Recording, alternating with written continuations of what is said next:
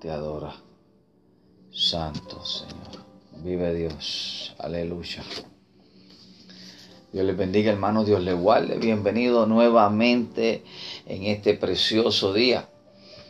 Que Dios, que la paz, que el amor, que la mansedumbre, que todo eso que acabo de mencionar siga posando sobre todos y cada uno de ustedes en esta maravillosa mañana, en este hermoso día.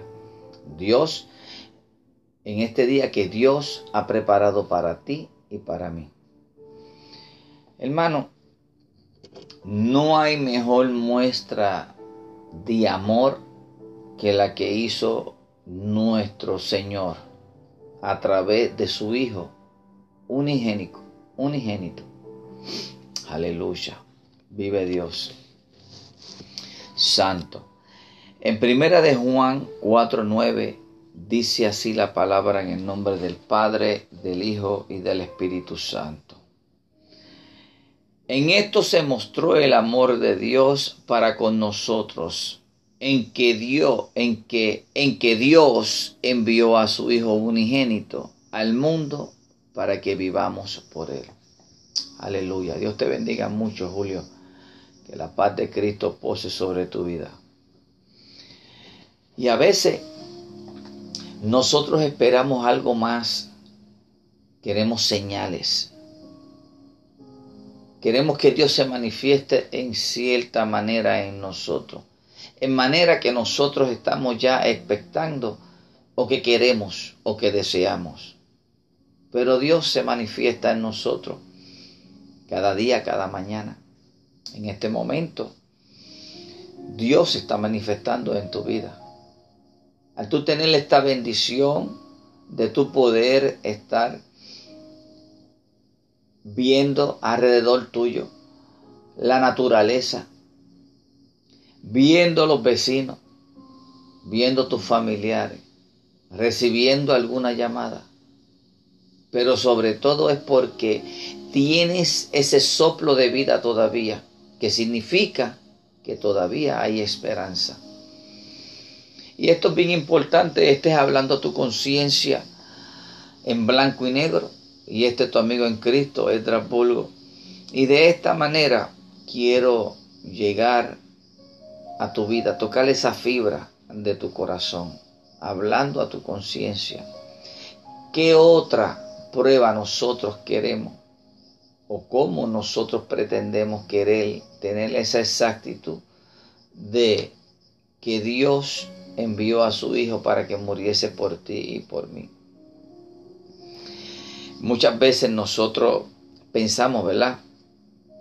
Y decimos todo lo que eh, hemos pasado por todo tipo de vicisitudes o por todo tipo de, de situaciones, ¿verdad?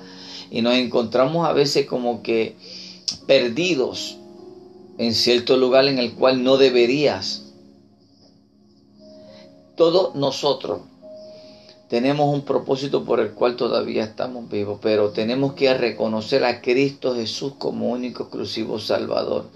Debemos de dar nuestra vida, debemos nosotros hacer ese, ese acto principal de aceptarlo a Él como único Dios y Salvador, nuestro Redentor. Y hemos oído de muchas eh, muchas eh, historias, muchas anécdotas. Hemos escuchado quizás de muchos testimonios que Dios ha obrado en nuestras vidas. Yo soy un testimonio vivo de lo que le estoy hablando y por qué a veces yo no pensaba de esta manera que yo pretendía que Él se manifestase o que Él hiciese si era Dios todo lo que yo quería.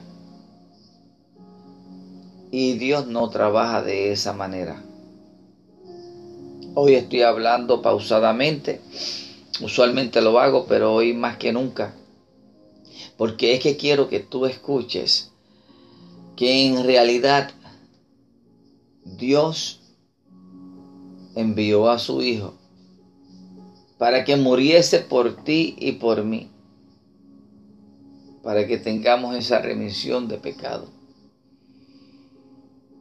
para que tú y yo tengamos la oportunidad de venir a los pies de Él y reconocerlo, para que entonces Él se pueda manifestar en nuestras vidas. Primera de Juan 2.24 dice así, lo que habéis oído desde el principio permanezca en vosotros. Si lo que habéis oído desde el principio permanece en vosotros, también vosotros permaneceréis en el Hijo y en el Padre. Nosotros debemos colocar, ¿verdad?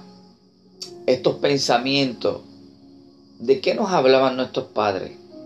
¿De qué nos hablaban nuestros vecinos? El que era cristiano. O el que no estaba asistiendo a la iglesia pero tenía ese temor de Dios. Y siempre decía, hay un Dios. Déjale todo en las manos de Dios. Dios existe. No lo niegues. Acéptalo para que Él comience a perfeccionar la obra que ya ha comenzado. ¿Cuándo la comenzó? Desde que naciste. ¿No lo conocías? ¿No sabías que fuiste formado por un propósito? aún desde el vientre de tu madre. Ya Él te tenía seleccionado para cierta ocasión, para cierto tiempo y cierto trabajo en particular. Eres parte de un propósito. Todo eso que nosotros hemos oído, y si nosotros permanecemos en lo que hemos escuchado y hemos creído, Él permanecerá en nosotros y también el Padre. Primera de Juan 3.8 dice, el que practica el pecado es del diablo, porque el diablo peca desde el principio. Para esto, para esto apareció el Hijo de Dios para desecharse, para desechar las obras del diablo. Él apareció para mostrarnos a nosotros, para pelear, para quitarle lo que el primer hombre, Adán, le dejó, le dio la autoridad al pecar. A través de Eva, a través de la acción que Eva, sí. Pero también él tiene culpa porque al que le dieron las instrucciones fue a él. Jesús, el Hijo de Dios, fue enviado para arrebatarle esa autoridad, que nunca la ha tenido, sino que a mostrarnos nosotros que Él lo iba a hacer. Para que tú y yo, a través de este, esta estancia en esta dispensación, que nosotros le encontremos sentido por qué estamos vivos que nosotros le busquemos sentido a lo que Él quiere hacer con nosotros.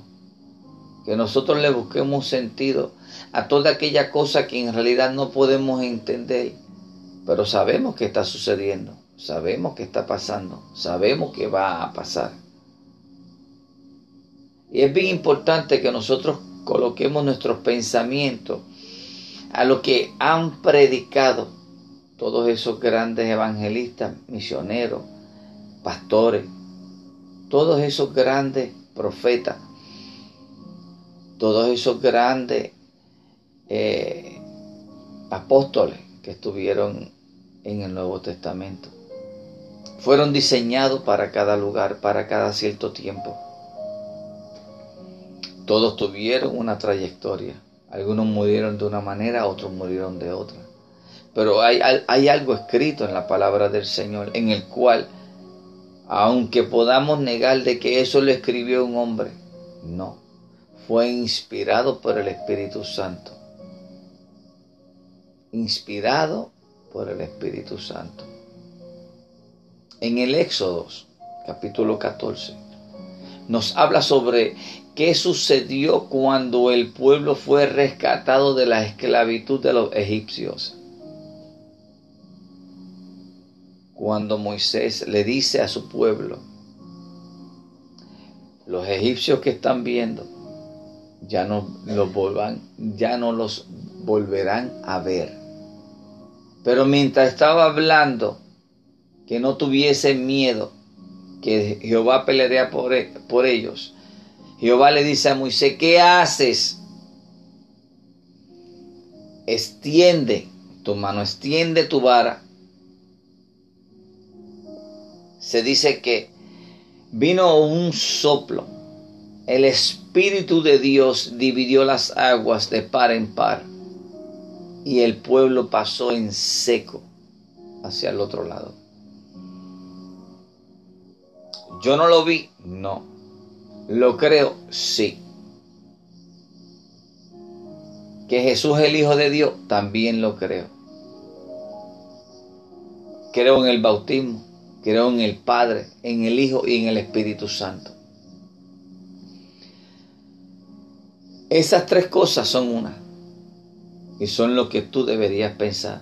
Hoy, en este programa, hablando tu conciencia, es para dejarte solamente pensando y meditando en todo lo que ya tú has escuchado de Jesús, de Dios.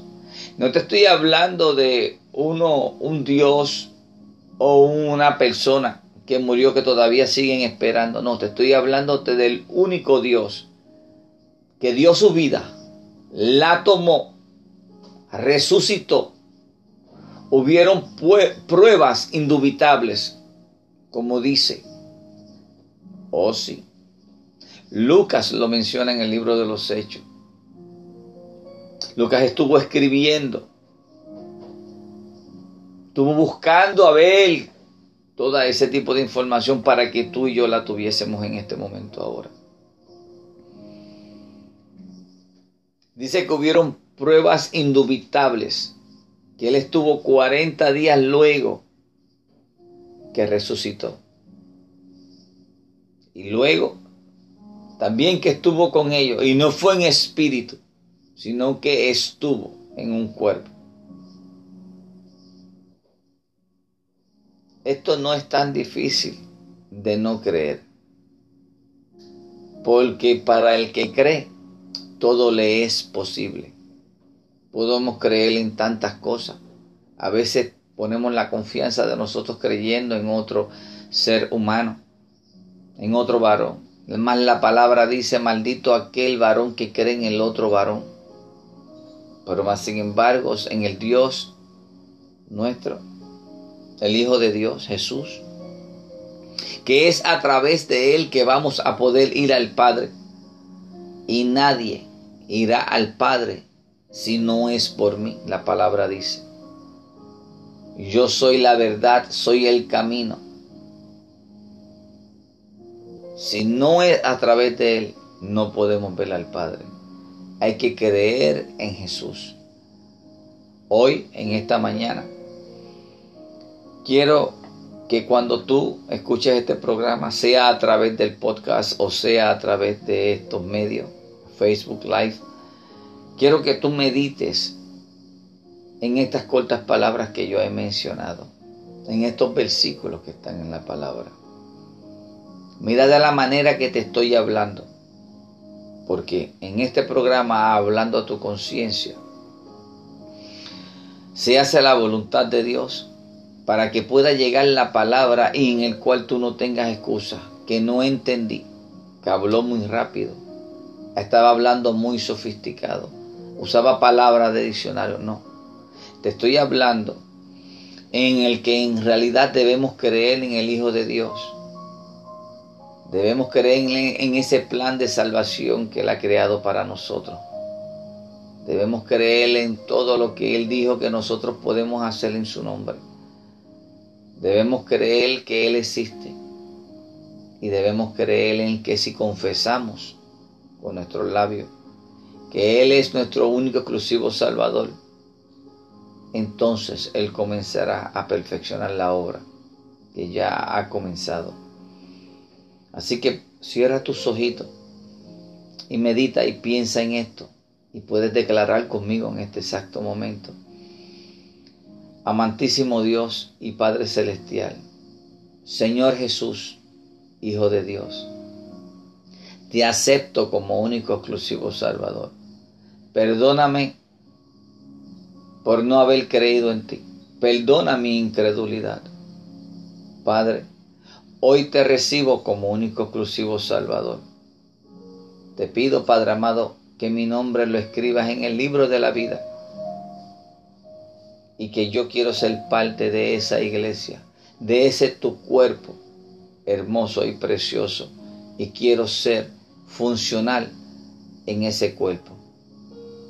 Gracias Señor por perdonar mis pecados. Gracias por recibirme. Gracias por aceptarme. Gracias por perdonar mis pecados, Señor. Gracias, Señor. Amén. Amén. Y nosotros declaramos esa oración inmediatamente a través de la fe, a través del pronunciar lo que Dios necesita escuchar de ti y que salga de corazón. Él te recibe con los brazos abiertos. No hay un padre que no reciba a su hijo con los brazos abiertos. Dios los bendiga. Dios les guarde. Que la paz de Cristo siga posando a través de todos y cada uno de ustedes. Recuerda, este fue tu hermano en Cristo, Edra Pulgo, y este fue tu programa hablando a tu conciencia en blanco y negro. Dios les bendiga. Santo.